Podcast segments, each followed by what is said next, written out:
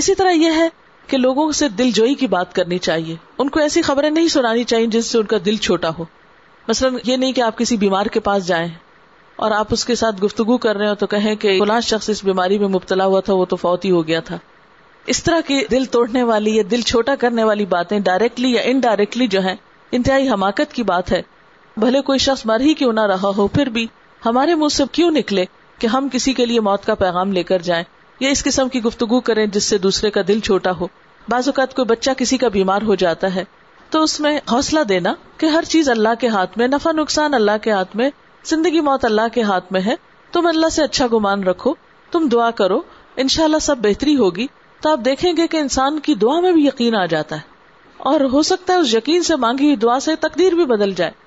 تو اس لیے اس چیز سے بھی منع کیا گیا ہے کہ لوگوں کے دل توڑنے والی اور حوصلے توڑنے والی باتیں کی جائیں.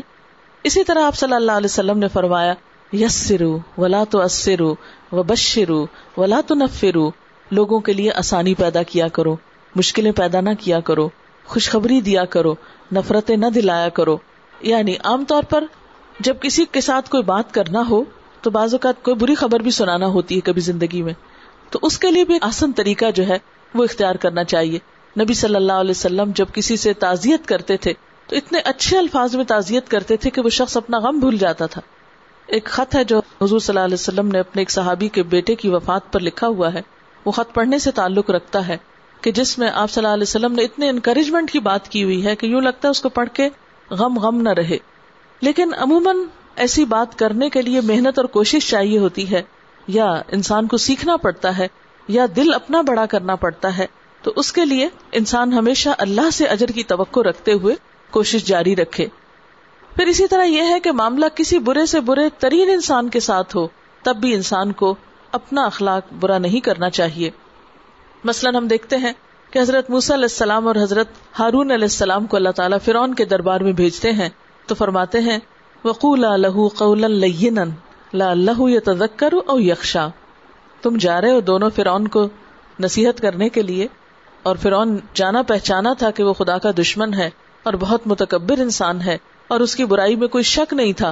لیکن اللہ تعالیٰ نے اپنے پیغمبروں کو کیا نصیحت کی، قُولَا لَهُ قَوْلًا لَيِّنًا، اس کے ساتھ نرمی سے بات کرنا. لیکن آج ہمارے اندر یہ پیغمبرانہ اخلاق ختم ہو گیا ہے. جب ہم کسی کو نصیحت کرنے لگتے ہیں یا کسی کو کچھ سمجھانے لگتے ہیں تو نرمی کا رویہ اور نرمی کا طریقہ چھوڑ کر ہم گرج برس کر بعض اوقات حق بیان کرنے کی کوشش کرتے ہیں، جس سے دوسرے لوگوں کے دل حق سے متنفر ہو جاتے ہیں. خاص طور پر دین کی تعلیم دینے والوں اور دین کی تبلیغ کرنے والوں کو یہ پیغمبرانہ اخلاق اپنانے کی بہت ضرورت ہے. اسی طرح کیا فرمایا کہ خوشخبری سنایا کرو، نفرتیں نہ دلایا کرو، یعنی دین سے متنفر نہ کرو، خدا رسول سے متنفر نہ کرو. یعنی سخت سے سخت بات بھی ہو تو اس کو اس آسان طریقے سے پیش کرو کہ لوگوں کے اوپر بہت بھاری نہ ہو، بہت گراں نہ ہو، دین ایک مصیبت نہ معلوم ہو، بلکہ وہ اپنی چیز لگے اور آسان محسوس ہو. پھر اسی طرح یہ ہے کہ انسان جس سے بات کرے اس کے مرتبے اور مقام کا ضرور خیال رکھے. اسلام کے بنیادی اخلاق میں سے ہے بڑوں کا ادب اور احترام. آج آپ دیکھیں کہ ہماری نئی نسلیں جو ہیں آہستہ آہستہ بد اخلاقی کی طرف جا رہی ہیں، اور کانفیڈنس کے نام پر ہم نے ان کو بدتمیز بنا دیا ہے. بعض اوقات آپ نے دیکھا ہوگا چھوٹے بچے دادی کے ساتھ نانی کے ساتھ بات کرتے ہوئے ان کا مذاق اڑائیں گے، دادی آپ کو کیا خبر، نانی آپ کو تو کچھ پتا ہی نہیں. اور ہم سب اس پہ بہت خوش ہوتے ہیں کہ ہمارے بچوں کو تو بہت پتا ہے، اور وہ مذاق ہی مذاق میں بڑوں کا مذاق اڑا رہے ہوتے ہیں یا ان کو بیوقوف ثابت کر رہے ہوتے ہیں. اس چیز کو بھی بہت انکریج نہیں کرنا چاہیے. اور بچوں کی بدتمیزی جو ہے وہ بچوں ہی کے حق میں ناپسندیدہ ہے. آج اگر آپ نے شہ دی کسی کے ساتھ بچے کو بدتمیزی کرنے پہ تو کل وہی بچہ آپ کے ساتھ کرے گا. اگر آپ کسی کے لیے راہ ہموار کر رہے ہیں تو کل وہ چیز آپ پر لازماً پلٹ کر آئے گی. اس لیے کبھی بھی کانفیڈینس کے نام پر بچوں کو بد اخلاق نہ ہونے دے. ہم یہ قرآن پاک میں بھی پڑھتے ہیں، وَيْلٌ لِّكُلِّ هُمَزَةٍ لُّمَزَةٍ، ہلاکت ہے، تباہی ہے، بربادی ہے ہر اس شخص کے لیے جو تانا دے، جو عیب لگائے. یعنی تانے دینا اور عیب لگانا یہ اسلامی اخلاق میں سے نہیں ہے. کسی کا کوئی عیب ہو، مثلا کسی کے پاؤں میں خرابی ہو تو اس کو لنگڑا کہنا، کسی کی آنکھ خراب تو اس کو کانا کہنا، یا کسی کے رنگ میں کچھ کمی بیشی ہو تو اس کو کالا کہہ کے پکارنا، اور اس طرح کے نام اس کو دینا کہ جس سے دوسرا شخص احساس کمتری کا شکار ہو جائے، یہ پسندیدہ بات نہیں ہے. ان چیزوں سے پرہیز کرنا چاہیے. قرآن پاک میں بھی آتا ہے ولا تنابزوا بالالقاب، کہ دوسروں کو ایسے برے لقب سے مت پکارو جو ان کے اوپر گراں گزرتا ہے۔ آپ دیکھیں کہ افسوس کے ساتھ یہ کہنا پڑتا ہے کہ ہمارے کلچر میں عموماً کیا ہوتا ہے کہ اگر کوئی شخص حق لا کے بات کرا تو اس پہ ہنس پڑیں گے، اگر کوئی بچہ جو ہے وہ صحیح طور پہ بات نہیں کر پائے گا تو سب اس پہ ہنسنا شروع کر دیں گے، جس کے نتیجے میں وہ بولنا ہی بھول جاتا ہے، بعض اوقات ساری زندگی پھر اٹکتا رہتا ہے یا شرماتا رہتا ہے یا کسی کے ساتھ بات ہی نہیں کر پاتا۔ تو اس طرح کی چیزیں جو ہیں، کسی کو بے وقوف سمجھ کے اس پہ ہنسنا یا کسی کو کم تر سمجھ کے اس پہ ہنسنا، یہ چیز بھی اسلامی اخلاق سے میل نہیں کھاتی۔ پھر اسی طرح یہ ہے کہ بچوں کے ساتھ بھی آپ صلی اللہ علیہ وسلم جب گفتگو کرتے تھے تو ان کے ساتھ بھی بہت پیار سے معاملہ کرتے تھے۔ مثلاً ایک چھوٹا بچہ تھا جس کا نام عمیر تھا، اس نے ایک پرندہ پالا ہوا تھا جس کا نام نغیر تھا۔ اتفاق یہ ہوا کہ وہ پرندہ مر گیا، تو آپ صلی اللہ علیہ وسلم جب بھی اس بچے کو ملتے تو پوچھتے، اے عمیر تمہارے نغیر کا کیا ہوا؟ یعنی آپ صلی اللہ علیہ وسلم کو کتنا کنسرن ہوتا تھا کہ بچوں کے انٹرسٹ اور دلچسپیاں کیا ہیں، اور ان کو بھی اہمیت دیتے تھے۔ ہمارے ہاں کیا ہوتا ہے کہ بڑوں کو اہمیت دیتے ہیں مگر بچوں کو ہم بھول جاتے ہیں، اور ہم کہتے ہیں یہ تو بچے ہی ہیں، ان کو کیا سمجھ ہے، حالانکہ ان کو بھی بہت سمجھ ہوتی ہے۔ لیکن نبی صلی اللہ علیہ وسلم بچوں کو خود آگے بڑھ کر سلام کیا کرتے تھے تاکہ بچوں کو بھی سلام کرنا آئے۔ ہم یہ تو بچوں کو ضرور کریں گے، چلو اٹھو سلام کرو بڑے کو، لیکن بڑے کبھی خیال نہیں کریں گے کہ ہم اچھا نمونہ پیش کریں گے تو بچے بھی سیکھیں گے۔ آپ صلی اللہ علیہ وسلم نے کبھی کسی کو یہ نہیں کہا تھا اٹھو سلام کرو، لیکن آپ صلی اللہ علیہ وسلم خود آگے بڑھ کر سلام کرتے تھے، اور آپ صلی اللہ علیہ وسلم نے یہ بھی فرمایا کہ جو سلام کرنے میں پہل کرتا ہے اس کا دل تکبر سے خالی ہوتا ہے، اور تکبر تو ایسی برائی ہے کہ جس کے دل میں رائی کے دانے برابر بھی ہو تو آپ نے فرمایا وہ جنت میں نہیں جا سکے گا، کیونکہ اللہ تعالیٰ کو سخت ناپسند ہے کہ کوئی شخص اپنی بڑائی کے مان میں رہے اور کسی بھی وجہ سے خود کو بڑی چیز سمجھتا رہے اور دوسروں کو حقیر سمجھے۔ اور تکبر کی تعریف بھی آپ نے یہی فرمائی کہ لوگوں کو اپنے سے کمتر سمجھنا اور حق بات کا انکار کر دینا، یعنی کوئی دین کی بات، سچائی کی بات سامنے آئے تو انسان کہے مجھے تو پہلے سے ہی پتا ہے، اس میں کون سی ایسی بات ہے، یہ میری تو شان کے خلاف ہے، یا یہ تو آج کے دور میں ہو نہیں سکتا، یا یہ تو میں کر نہیں سکتا۔ نہیں، انسان اللہ کی بات سن کر، حضور صلی اللہ علیہ وسلم کی بات سن کر کبھی یکلخت یہ نہ کہے کہ یہ میں نہیں کر سکتا۔ ہمیشہ دعا کرنی چاہیے، توفیق مانگنی چاہیے، نیت کرنی چاہیے، پھر اگر انسان ہونے کے ناطے کوئی کمی بیشی ہو جائے تو اللہ تعالیٰ معاف فرمانے والے ہیں۔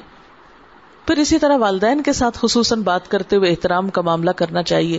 قرآن پاک میں اللہ تعالیٰ فرماتے ہیں وَلَا تَقُلْ لَهُمَا أُفٍّ وَلَا تَنْهَرْهُمَا، تم ان کو اف تک نہ کہو اور ان سے جھڑک کے بات نہ کرو۔ یعنی ماں باپ کو ڈانٹ کر بات کرنا جو ہے یہ خاص طور پر قرآن پاک میں منع کیا گیا ہے، لیکن عموماً جب ماں باپ بوڑھے ہو جاتے ہیں یعنی پھر وہ بچوں جیسی حرکتیں کرنے لگتے ہیں، بات سمجھتے نہیں، تو بعض اوقات ہم ان سے ڈانٹ ڈپٹ کے بچوں کی طرح بات منوانے کی کوشش کرتے ہیں، تو یہ بھی کوئی پسندیدہ چیز نہیں ہے۔ پھر اسی طرح آپ دیکھیں کہ یہ ادب اور احترام جو ہے صرف اپنوں کے ساتھ یا والدین کے ساتھ ہی نہیں ہے۔ مثلاً آپ دیکھیے کہ آپ صلی اللہ علیہ وسلم نے جب ہرقل کو خط لکھا جو رومیوں کا بادشاہ تھا، حالانکہ وہ نان مسلم بادشاہ تھا، لیکن ان بادشاہوں کو خط لکھتے ہوئے آپ نے ان کا جو مرتبہ تھا اس کو ملحوظ خاطر رکھا۔ مثلاً ہرقل کو خط لکھتے ہوئے آپ نے لکھا الا ہرقل عظیم الروم، ہرقل جو رومیوں کا بڑا انسان ہے یا رومیوں کا بڑا ہے یا ان کا بادشاہ ہے۔ تو جو کسی کا خاص ٹائٹل ہو، مثلا کسی صدر مملکت کے ساتھ کوئی ٹائٹل ہے تو ہم یہ کہیں کہ نہیں سب انسان تو برابر ہی ہوتے ہیں، ہم کیا کریں اس ٹائٹل کو، ہم تو نہیں اس کو مانتے اور اس کا نام لے کر پکاریں، تو یہ ایک زیادتی ہوگی۔ اسلام نے یہ بد اخلاقی نہیں سکھائی۔ اگر اللہ تعالیٰ نے دنیا میں کسی کو کسی وجہ سے بھی عزت دی ہے تو اس کو عزت دینا بھی اسلامی اخلاق میں سے ہے۔ آپ صلی اللہ علیہ وسلم نے فرمایا اذا جاءکم کریم قوم فاکرموہ، جب تمہارے پاس کسی قوم کا کوئی معزز شخص آئے، کوئی عزت والا آئے تو تم اس کو عزت دو۔ مثلا اس کو پروٹوکول دینا ہوگا۔ مثلا ایک شخص اپنی قوم میں بہت عزت اور احترام والا ہے، جیسے آپ دیکھیں کہ بعض سربراہان مملکت ایک ملک سے دوسرے میں جاتے ہیں تو ان کو باقاعدہ پروٹوکول دیا جاتا ہے، تو اس میں کوئی حرج نہیں، کیونکہ وہ اپنی قوم کے مثلا لیڈرز ہیں یا پسندیدہ لوگ ہیں یا بڑے لوگ ہیں، تو ان کی اگر اپنی قوم میں عزت ہے تو مسلمان قوم کو بھی ایسے لوگوں کو ایک سرکاری پروٹوکول کے طور پر وہ عزت دینا ہوگی۔ پھر اسی طرح یہ ہے کہ جو لوگ عمر میں بڑے ہوں ان کے ساتھ اچھی طرح پیش آنا، پھر ہم دیکھتے ہیں کہ فی زمانہ استادوں کی عزت بھی بہت کم ہوتی چلی جا رہی ہے. پہلے زمانے میں ان کے لیے ادب و احترام کے القاب ہوتے تھے, لیکن اب صرف ٹیچر یا مس کہہ کے پکارنا اور بعض اوقات نام لینا اور گھر آ کر ان کا مذاق اڑانا اور ماں باپ کا بھی چپ ہو جانا یا شریک ہو جانا, یہ بھی علم کے مرتبے کو کم کرنا ہے. تو استاد کا احترام اور استاد کی عزت جو ہے وہ بھی ضروری ہے.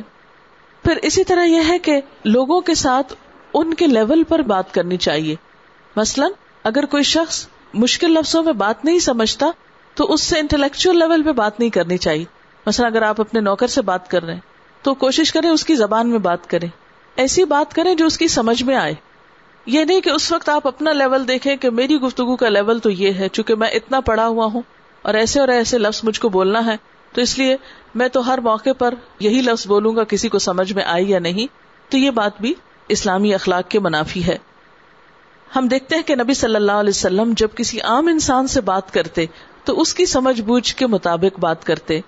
مثلا دوسرے علاقوں سے دیہاتی لوگ آتے, آرابی لوگ آتے, تو جو ان کے مخصوص ڈائلیکٹ ہوتے, مثلا کسی میں فے کا لفظ زیادہ استعمال ہوتا یا بے کا لفظ زیادہ ہوتا, تو آپ صلی اللہ علیہ وسلم جب ان سے کوئی گفتگو کرتے تھے, حالانکہ آپ افصح العرب تھے, لیکن آپ اپنی گفتگو میں تھوڑا تھوڑا اس قوم کا لہجہ یا اس کا جو ڈائلیکٹ ہوتا تھا اس کو استعمال کرتے تھے تاکہ ان تک بات اچھی طرح پہنچائی جا سکے, ان کو بات سمجھائی جا سکے. مثلا حضرت ابو ہریرہ جو تھے ان کی زبان فارسی تھی پہلے, تو آپ صلی اللہ علیہ وسلم کبھی کبھی فارسی کا بھی کوئی جملہ ان کے ساتھ بولا کرتے تھے. تو اس سے یہ پتا چلتا ہے کہ دوسری قوم کے ساتھ بات کرتے وقت اگر آپ کو اس کی زبان آتی ہو تو زیادہ بہتر ہے کہ اس میں ہی اس کے ساتھ بات کریں. خصوصاً تبلیغ کے لیے کسی قوم کی زبان میں بات کرنا جو ہے وہ بہت اہم ہے, کیونکہ ہر نبی جو ہے وہ اپنی قوم کی زبان کے ساتھ بھیجا گیا ہے.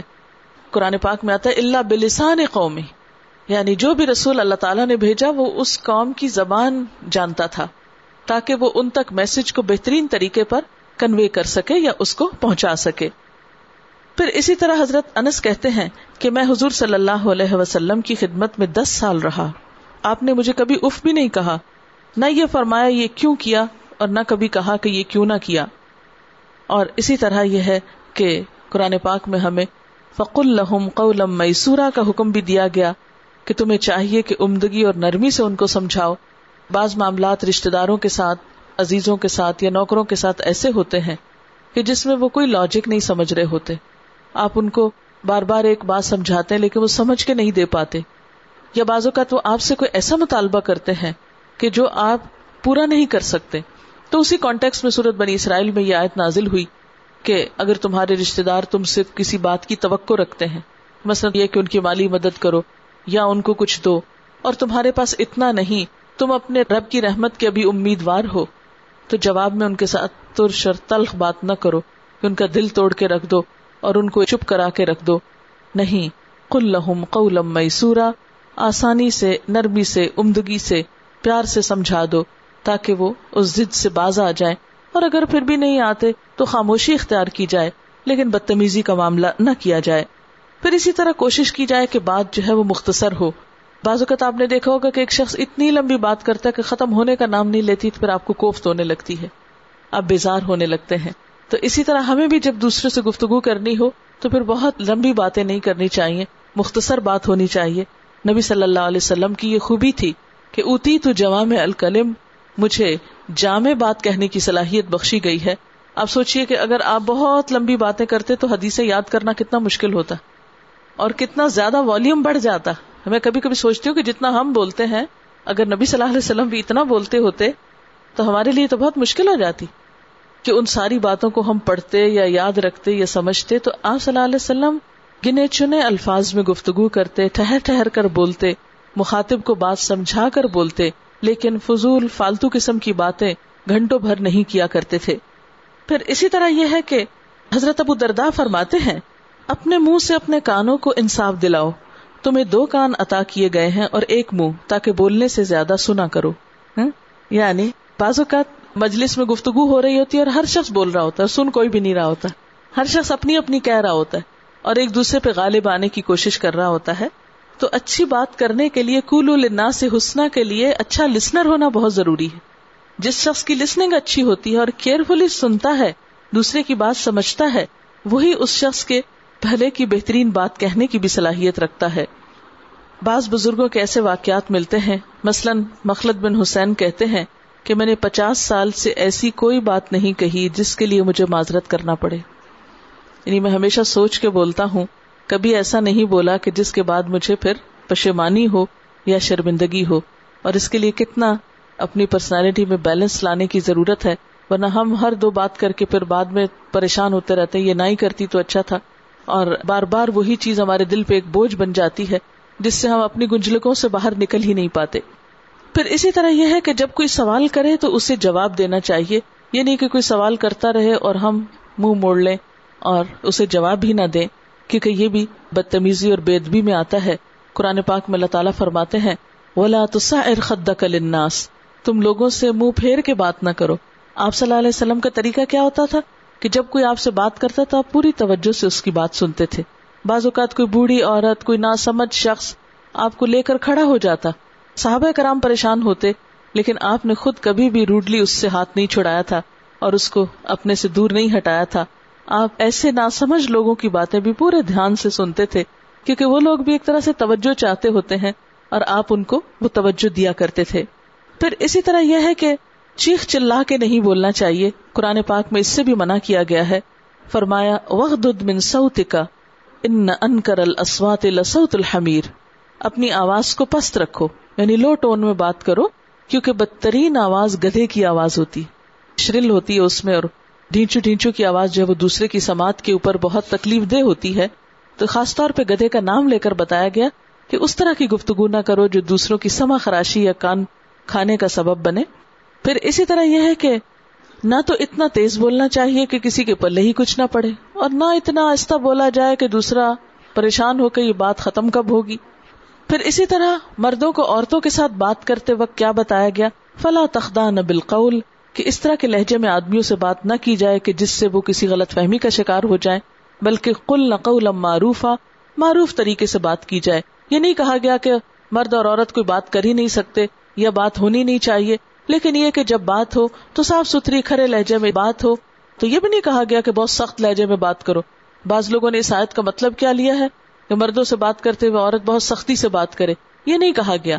جس چیز سے منع کیا گیا ہے وہ کیا ہے کہ قول معروف ہو، اور ایسی بات نہ ہو کہ جس سے دل کی خرابی کا شخص کسی غلط فہمی میں مبتلا ہو جائے۔ پھر اسی طرح یہ کہ آسان اور سیدھی سادی زبان میں بات کرنا چاہیے لوگوں سے جو ان کی سمجھ میں آ جائے۔ لفظی تکلف اور بناوٹ اور ایسی زبان میں بات کرنا جس سے دوسرے پریشان ہوں، یہ کوئی اچھا اخلاق نہیں ہے۔ مثلا اگر ایک شخص فرینچ سمجھتا نہیں تو آپ صرف رعب قائم کرنے کے لیے اس سے فرینچ میں بات کریں یا انگریزی میں بات کریں، یہ تو ہوگا کہ لوگ مروب ہو جائیں گے، لیکن نقصان کیا ہوگا کہ دوسرے شخص کو شاید کچھ بات سمجھ میں ہی نہ آئے۔ پھر اسی طرح یہ ہے کہ زومانی باتیں کرنے سے بھی پرہیز کرنا چاہیے۔ بعض اوقات ہمارا مقصد کچھ ہوتا ہے اور ہم کہہ کچھ اور رہے ہوتے ہیں۔ عام طور پر یہ عادت پائی گئی ہے اور جس کے نتیجے میں کئی خرابیاں پیش آتی ہیں۔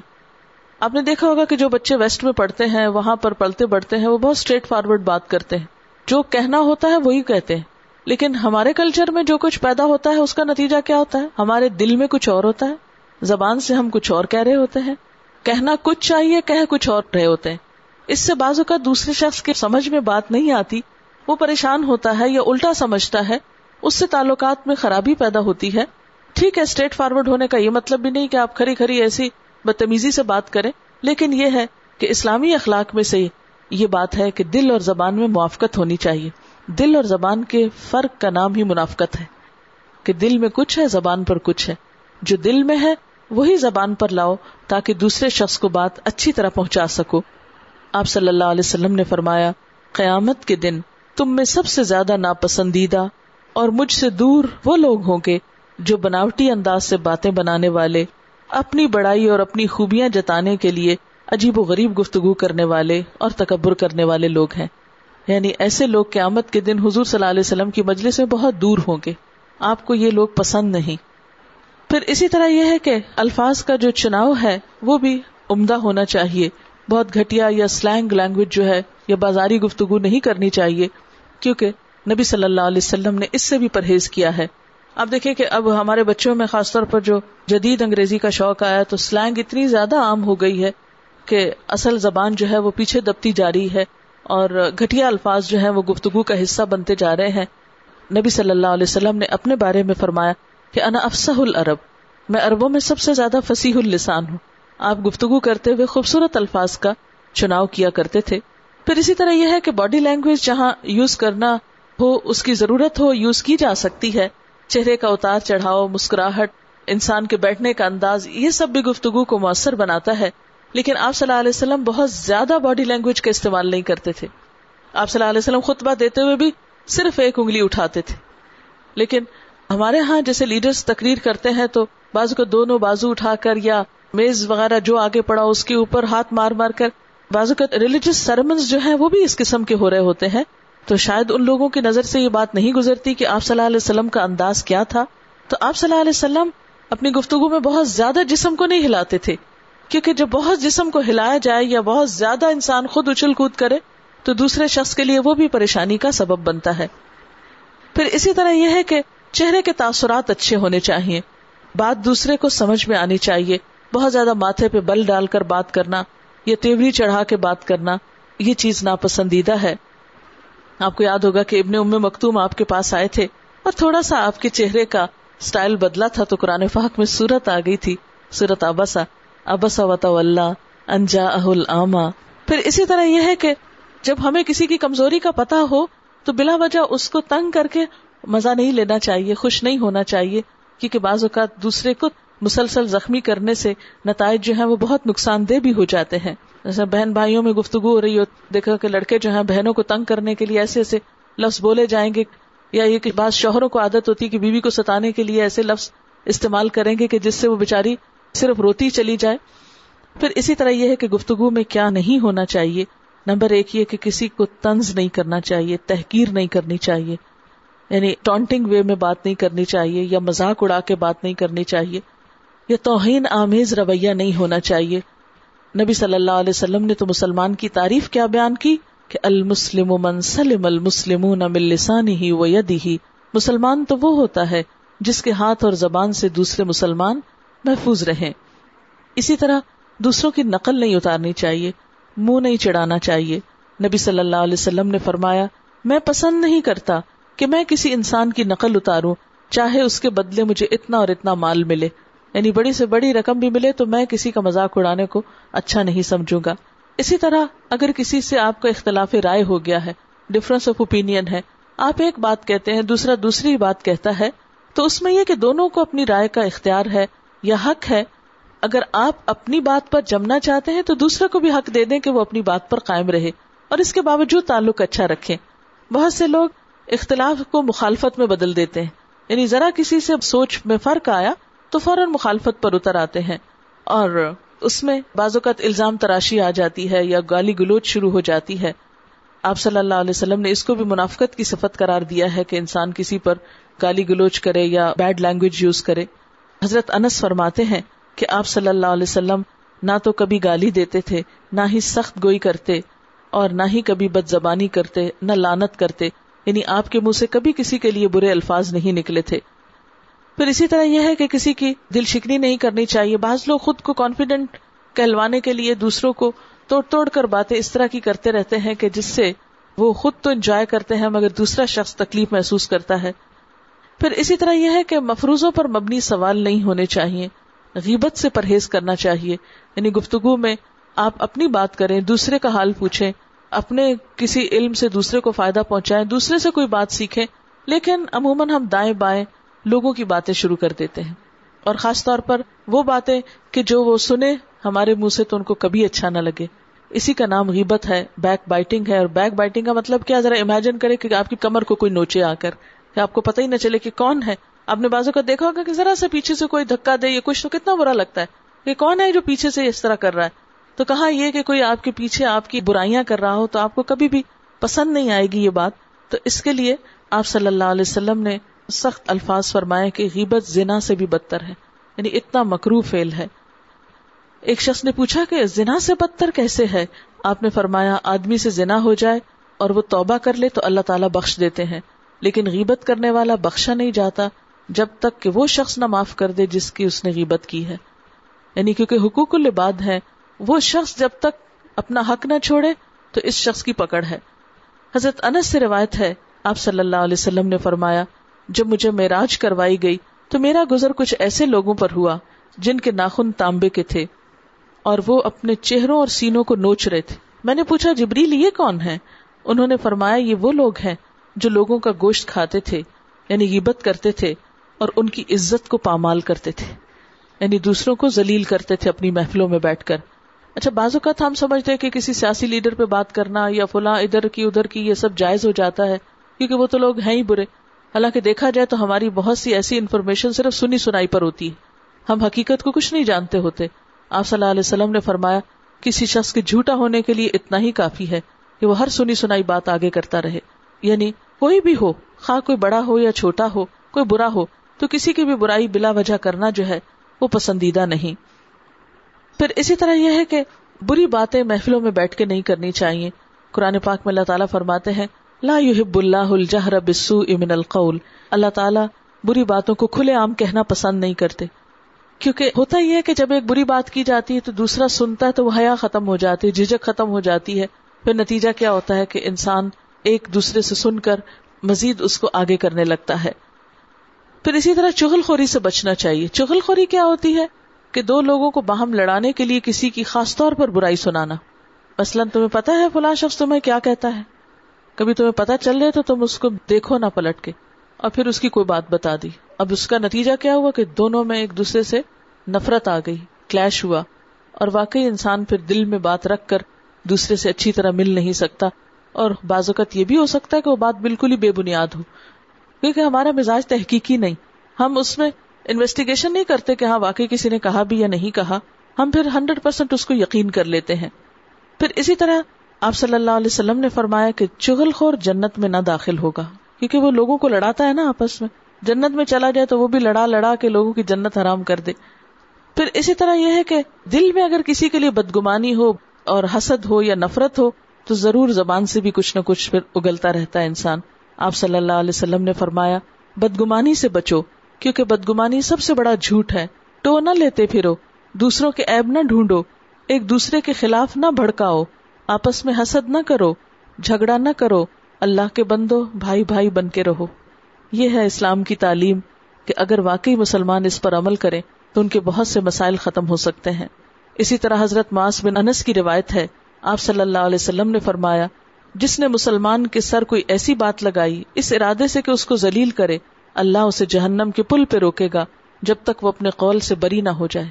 یعنی اگر کسی نے محض دوسرے کو لیٹ ڈاؤن کرنے کے لیے کوئی جھوٹا الزام اس پہ لگایا تو جنت میں اس وقت تک نہیں جا سکے گا جب تک مان نہ لے کہ میری غلطی تھی، یہ میں نے زیادتی کی تھی۔ پھر اسی طرح ایک دفعہ نبی صلی اللہ علیہ وسلم ممبر پہ تشریف لائے اور بہت بلند آواز سے فرمایا اے لوگو جو اپنی زبان سے اسلام لائے ہو اور ایمان تمہارے دلوں میں نہیں اترا، تم مسلمانوں کو تکلیف مت پہنچایا کرو، ان کو آر نہ دلایا کرو، نہ ان کے عیب کے پیچھے پڑو۔ جو لوگ اپنے مسلمان بھائی کے عیب کے پیچھے پڑیں گے تو اللہ ان کے عیب کے پیچھے پڑ جائے گا، اور جس شخص کے عیب کے پیچھے اللہ پڑ جائے گا اسے رسوا کر ڈالے گا، خواہ وہ اپنے گھر کے اندر ہی کیوں نہ ہو۔ اسی طرح یہ کہ لوگوں کے ظاہر پہ معاملہ کرنا چاہیے، اگر کوئی ہمارے ساتھ اچھا ہے تو بے وجہ ادھر ادھر جھانک تانک کر کے پوچھ کے اچھا یہ کیسا ہے یہ کیسا ہے، ہو سکتا ہے کسی کا اس سے کوئی اختلاف ہو، کوئی اس کے بارے میں نہ ہی اچھی رائے رکھتا ہو، تو نہیں، ہمیں کیا سکھایا گیا، وہ تمہارے ساتھ جیسا کر رہا ہے اس کے مطابق تم اپنا اوپینین انڈیپینڈنٹلی بناؤ، لوگوں کی باتوں کو سامنے رکھ کے کسی کے بارے میں اپنا اوپینین نہیں بناؤ۔ ہمارا کیا ہوتا ہے، ایک شخص کو ہم اپنی نظر سے اچھا پاتے ہیں، اچھا دیکھتے ہیں، وہ اچھا بھلا ہمیں محسوس ہوتا ہے، اس کا ذکر کرتے ہیں کہیں اور کہ فلاں شخص کیسا ہے، اس شخص کو کوئی اس سے جیلسی ہو سکتی ہے، کوئی اس سے نفرت ہو سکتی ہے، وہ کہتا ہے ہاں ٹھیک ہے دیکھتے جاؤ پتہ چل جائے گا، کوئی اس طرح کی بات کر دیتا ہے، نتیجتاً ہم پریشان ہو جاتے ہیں کہ پتہ نہیں کیا معاملہ ہوگا، پھر ہم بھی سوچنا شروع کر دیتے ہیں اچھا اب ذرا ہم بھی ڈھونڈے کہ کیا چیز ہے اس میں ایسی، نتیجہ کیا ہوتا ہے کہ کچھ نہ کچھ ایسی چیز نکل آتی ہے کہ تعلقات خراب ہو جاتے ہیں، اور ایسا ہر انسان کے ساتھ ہوتا ہے۔ تو اس میں ہمیں کیا حکم دیا گیا کہ ادھر ادھر کے لوگوں کی رائے کے اوپر اپنی رائے مت بیس کرو، اپنی رائے خود اس کے ظاہر پر معاملہ کرتے ہوئے جو تمہارے ساتھ سامنے میں کر رہا ہے اس کے مطابق کرو۔ اور پھر انسان انسان ہے، ہر شخص میں کوئی نہ کوئی کمی کوتاہی ہوتی ہے، تو ایسے میں کیا فرمایا کہ تم فاعرض عنہم، اعراض برتو، وعظہم، نصیحت کر دو، وقل لہم فی انفسہم قولا بلیغا، اور ان کے دلوں میں اترنے والی بات کرو، دوسروں کی غلطیوں سے چشم پوشی کرو، انہیں نصیحت کرتے رہو، لیکن یہ نہیں کہ کسی کی چھوٹی سی برائی دیکھ کے اس کی ساری بڑی بڑی نیکی کو ضائع کر کے رکھ دو۔ پھر اسی طرح جب کسی ایسے شخص سے بات ہو کہ جو ناسمجھ ہے، بعض لوگ ناسمجھ ہوتے ہیں، لا علم ہوتے ہیں، وہ جھگڑے میں بحث میں پڑ جاتے ہیں، آرگیومنٹ شروع کر دیتے، لا متنا ہی باتیں شروع کر دیتے، تو ایسے موقع پر قرآن نے سکھایا وَإِذَا خَاطَبَهُمُ الْجَاهِلُونَ قَالُوا سَلَامًا، جب ناسمجھ لوگ ان سے بات کرتے ہیں تو وہ کہتے ہیں السلام علیکم، یعنی بات کو طول نہیں دیتے، بہت لمبا جھگڑا ان سے نہیں کرتے، کیونکہ ہوتا کیا ہے کہ انسان جتنا جتنا کسی سے الجھتا ہے اتنا ہی معاملہ گڑبڑ ہوتا چلا جاتا ہے۔ اسی طرح یہ ہے کہ ہنسی مذاق اچھی بات ہے، مگر ہر وقت ہنسی مذاق کی عادت نہیں ہونی چاہیے، اس سے بھی بعض اوقات مس انڈرسٹینڈنگز پیدا ہو جاتی ہیں۔ اسی طرح بات بات پہ قسم کھانا جو ہے، ہر چھوٹی بڑی بات پہ قسم کھا کھا کے یقین دلانا کہ میرے دل میں یہ سچائی ہے، یہ بھی کوئی پسندیدہ عادت نہیں ہے۔ اسی طرح یہ ہے کہ نہیں کے لفظ سے بات نہیں شروع کرنی چاہیے، اس سے دوسرے کا دل ٹوٹتا ہے۔ ہم بعض اوقات کوئی بات کرنا چاہتے ہیں تو نہیں کہہ کے شروع کرتے، یعنی گویا نگیٹ کر کے، نہیں تو بس ایک ہی بات میں اچھی ہے شروع میں، اور وہ لا الہ الا اللہ ہے، وہ اللہ تعالیٰ کی ذات کی بات ہو اور ایک الہ ہونے کی بات ہو، تو اس وقت ہم نہیں سے بات شروع کر سکتے ہیں، مگر عام انسانوں کے بارے میں بات کرتے ہوئے ایسا طریقہ اختیار نہیں کرنا چاہیے۔ پھر اسی طرح اگر کسی محفل میں گفتگو ہو رہی ہے تو سب کو بات کرنے کا موقع دینا چاہیے۔ بعض لوگ بولنے میں اچھے ہوتے ہیں تو وہ خود ہی بولتے چلے جاتے ہیں اور دوسروں کو بات کرنے کا موقع نہیں دیتے یا ان کو نہیں سنتے۔ پھر اسی طرح یہ ہے کہ اگر انسان ظاہر اچھی بات کرنا چاہتا ہے تو اس کے لیے اپنے باطن کو بھی سنوارنا ہوگا، دل میں خوبصورتی لائیں گے تو خود بخود گفتگو میں بھی آنے لگے گی، ورنہ بہت دیر تک انسان دل اور زبان کے فرق کو قائم نہیں رکھ سکتا، جو دل میں نفرت بغض ہوتی ہے وہ نکل کر ہی رہتی ہے۔ اس لیے کوشش یہ کرنی چاہیے کہ اپنے دل کو دوسروں کے حسد اور نفرت سے پاک رکھیں، کیونکہ اس سے ان کو تو کبھی نقصان ہوگا سو ہوگا، ہمارا دل جو میلا ہے ہم کو نقصان ہوتا رہے گا۔ اس لیے اپنے آپ کو سنوارنے کی فکر دوسروں سے بڑھ کر ہونی چاہیے۔ اور آخری بات یہ کہ اللہ کے ذکر سے زبان کو تر رکھنا چاہیے، کیونکہ آپ صلی اللہ علیہ وسلم ہر وقت میں اللہ کا ذکر کیا کرتے تھے۔ جو شخص اللہ کا ذکر کرنے کی عادت ڈال لیتا ہے وہ زبان کے بہت سے آفات اور فتنوں سے محفوظ ہو جاتا ہے۔ تو اللہ تعالیٰ سے دعا ہے کہ وہ ہمیں بہترین عمل کی توفیق عطا فرمائے۔ اب کوئی کوشچن ہو تو آپ کر سکتے ہیں۔ ان کا سوال یہ ہے کہ انہوں نے شاید کہیں سے پڑھا ہے کہ اگر کوئی تکبر کر رہا ہے تو اس کے ساتھ ویسے ہی پیش آؤ تاکہ وہ اس سے باز آ جائے۔ شاید ایسی کوئی بات ہو، میرا علم مکمل نہیں ہے، لیکن میں نے ایسا کچھ پڑھا نہیں۔ اس کے برعکس ہم دیکھتے ہیں کہ ایک شخص آیا اور آپ کے ساتھ بہت بدتمیزی کے ساتھ پیش آیا، حتیٰ کہ اس نے آپ کے گلے میں چادر ڈالی، کھینچی تو آپ کو وہ نشان بھی پڑ گیا، لیکن آپ نے جواب میں ایسا کوئی طریقہ اختیار نہیں کیا۔ ایک اور موقع پر ایک شخص آیا، حضرت ابوبکر صدیق رضی اللہ تعالیٰ عنہ سے بدتمیزی کرنے لگا اور بہت برا بھلا کہا۔ حضرت ابوبکر صدیق رضی اللہ تعالیٰ عنہ نے جواب میں خاموشی اختیار کی، تو آپ صلی اللہ علیہ وسلم دیکھ رہے تھے اور مسکراتے رہے۔ اتنے میں جب وہ بہت ہی حد سے بڑھا تو حضرت ابوبکر نے جواب دینا شروع کیا، جو ہی وہ جواب دینے لگے تو آپ فوراً وہاں سے چلے گئے۔ حضرت ابوبکر اس بات کو تو بھول گئے کہ کس سے لڑائی جھگڑا ہو رہا تھا، فوراً آپ کے پیچھے آئے اور کہنے لگے، اے اللہ کے رسول صلی اللہ علیہ وسلم، جب تک وہ شخص میرے ساتھ زیادتی کرتا رہا آپ مسکراتے رہے، اور جب میں نے جواب دیا تو آپ وہاں سے چلے گئے، ایسا کیوں کیا آپ نے؟ تو آپ نے فرمایا کہ جب تک تم خاموش تھے فرشتہ تمہاری طرف سے اس کو جواب دے رہا تھا، اور جب تم نے جواب دیا تو فرشتہ چلا گیا اور شیطان آ گیا، اور جہاں شیطان آ جائے وہاں میں نہیں رہ سکتا، اس لیے میں وہاں سے چلا گیا۔ تو آپ صلی اللہ علیہ وسلم کا طریقہ یہ تھا کہ جب کوئی بدتمیزی کرتا، جب کوئی تکبر سے پیش آتا، جب کوئی آپ کے ساتھ روڈ ہوتا، یا آپ خاموشی اختیار کرتے، یا آپ اعراض برتتے، یا وہ جگہ چھوڑ دیتے، حالانکہ آپ سے بڑھ کر کسی کا بھی متکبروں کے ساتھ واسطہ نہیں رہا۔ ابو جہل جیسے لوگ، ابو لہب جیسے لوگ، مکہ کے جو بڑے بڑے سردار تھے وہ انتہا درجے کے بد اخلاق بھی تھے اور مغرور لوگ تھے۔ پھر اس کے بعد آپ دیکھیے کہ عبداللہ بن ابی جیسے منافق بھی آپ کی مجلسوں میں آتے تھے اور آپ پہچانتے بھی تھے، لیکن اس کے باوجود کبھی بھی آپ نے ایک دن عبداللہ بن ابی کو یہ نہیں کہا کہ تم خاموش رہو، مجھے تمہاری منافقت کا علم ہو چکا ہے۔ حالانکہ قرآن پاک میں اللہ سبحانہ وتعالیٰ نے اجازت بھی دے دی تھی، جاہد الکفار والمنافقین واغلظ علیہم، کہ آپ ان کے ساتھ سختی کر سکتے ہیں، لیکن اس کے باوجود آپ نے ان کے ساتھ اعراض کا معاملہ ہی آخر دم تک کیا. اور ہم دیکھتے ہیں کہ جب اس کا جنازہ پڑھنے کے لیے اور اس کے بیٹے نے کہا، عبداللہ جو ایک سچے مسلمان تھے، تو آپ صلی اللہ علیہ وسلم اس کے لیے بھی تیار ہو گئے. حضرت عمر رضی اللہ تعالیٰ عنہ اٹھے اور کہنے کہ اے اللہ کے رسول صلی اللہ علیہ وسلم، یہ وہ شخص ہے جس نے زندگی میں اتنی آپ کے ساتھ مخالفت کی اور دشمنی کی ہے، آپ اس کا جنازہ پڑھیں گے؟ آپ نے کہا میں اپنے اخلاق کے مطابق معاملہ کروں گا. اور جب آپ کا کرتا حضرت عبداللہ نے مانگا اپنے والد کے لیے، تو آپ نے اپنا کرتا بھی دے دیا انہیں اس کو کفنانے کے لیے. حالانکہ منافق شخص جو ہوتا ہے وہ زیادہ اذیت دیتا ہے بنسبت کھلے دشمن کے، لیکن اس کے باوجود آپ نے کہیں بھی اپنے اخلاق میں کمی نہیں آنے دی. یہ ضرور ہے کہ آپ فرم رویہ اختیار کریں، آپ دوسرے کی باتوں میں نہ آئیں، بے وقوف نہ بنیں، لیکن اپنی زبان سے اور اخلاق سے ایسا معاملہ نہ کریں کہ جس سے آپ کا مقام اس کے برابر ہو جائے. دعا کر لیتے ہیں. سبحان اللہ والحمد للہ ولا الہ الا اللہ واللہ اکبر ولا حول ولا قوة الا باللہ العلی العظیم. اللہم صلی علی محمد وعلی آل محمد کما صلیت علی ابراہیم وعلی آل ابراہیم انک حمید مجید. اللہم بارک علی محمد وعلی آل محمد کما بارکت علی ابراہیم وعلی آل ابراہیم انک حمید مجید. ربنا آتنا فی الدنیا حسنة وفی الآخرة حسنة وقنا عذاب النار. ربنا لا تزغ قلوبنا بعد اذ ہدیتنا وہب لنا من لدنک رحمہ انک انت الوہاب. ربنا ہب لنا من ازواجنا وذریاتنا قرۃ اعین واجعلنا للمتقین اماما. یا حی یا قیوم برحمتک نستغیث. یا اللہ پاک، جو کچھ ہم نے پڑھا ہے تو اپنی رحمت سے اسے قبول فرما. اللہ پاک، جو باتیں تیری مرضی کے مطابق زبان سے نکلی ہوں ہمیں ان پہ عمل کرنا سکھا، اور اگر کوئی بات بھول کر زبان سے ایسی نکلی ہو جو آپ کو پسند نہ آئی ہو تو ہم سب کو اس سے پھیر دے اور ہمیں اپنے راستے کی طرف لے جا. یا اللہ، ہمارے دلوں میں اپنی محبت پیدا کر دے، ہماری نیتوں کو اپنے لیے خالص کر لے. یا اللہ، تو ہمیں اس راستے پر لے جا جو تجھ تک جاتا ہو. یا رب العالمین، تو ہمارے نسلوں کو ایمان پر قائم رکھنا. یا اللہ، ہمیں اپنے فرائض کو پورا کرنے کی توفیق عطا فرمانا. یا اللہ، تو ہمیں اچھا اخلاق عطا کر. یا اللہ، ہماری گفتگو کو ویسا ہی بنا دے جیسا بنانا تجھ کو پسند ہے.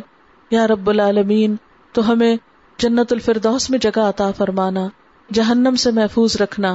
جتنی بہنیں یہاں آئی ہیں سب کا آنا قبول فرمانا، سب کے دکھ تکلیفیں پریشانیاں دور فرما دے، سب کو خوشیاں عطا فرما. ہم سب کے بچوں کو ہماری آنکھوں کی ٹھنڈک بنا، انہیں دنیا اور آخرت کی کامیابی عطا فرما. یا رب العالمین، تو ہمیں اس دنیا اور آخرت میں بہترین بھلائیاں نصیب فرما. ہم تجھ سے وہ دعا مانگتے ہیں جو تیرے حبیب محمد صلی اللہ علیہ وسلم نے مانگی، اور ہر اس چیز کی برائی کے شر سے پناہ مانگتے ہیں جس سے پناہ محمد صلی اللہ علیہ وسلم نے مانگی.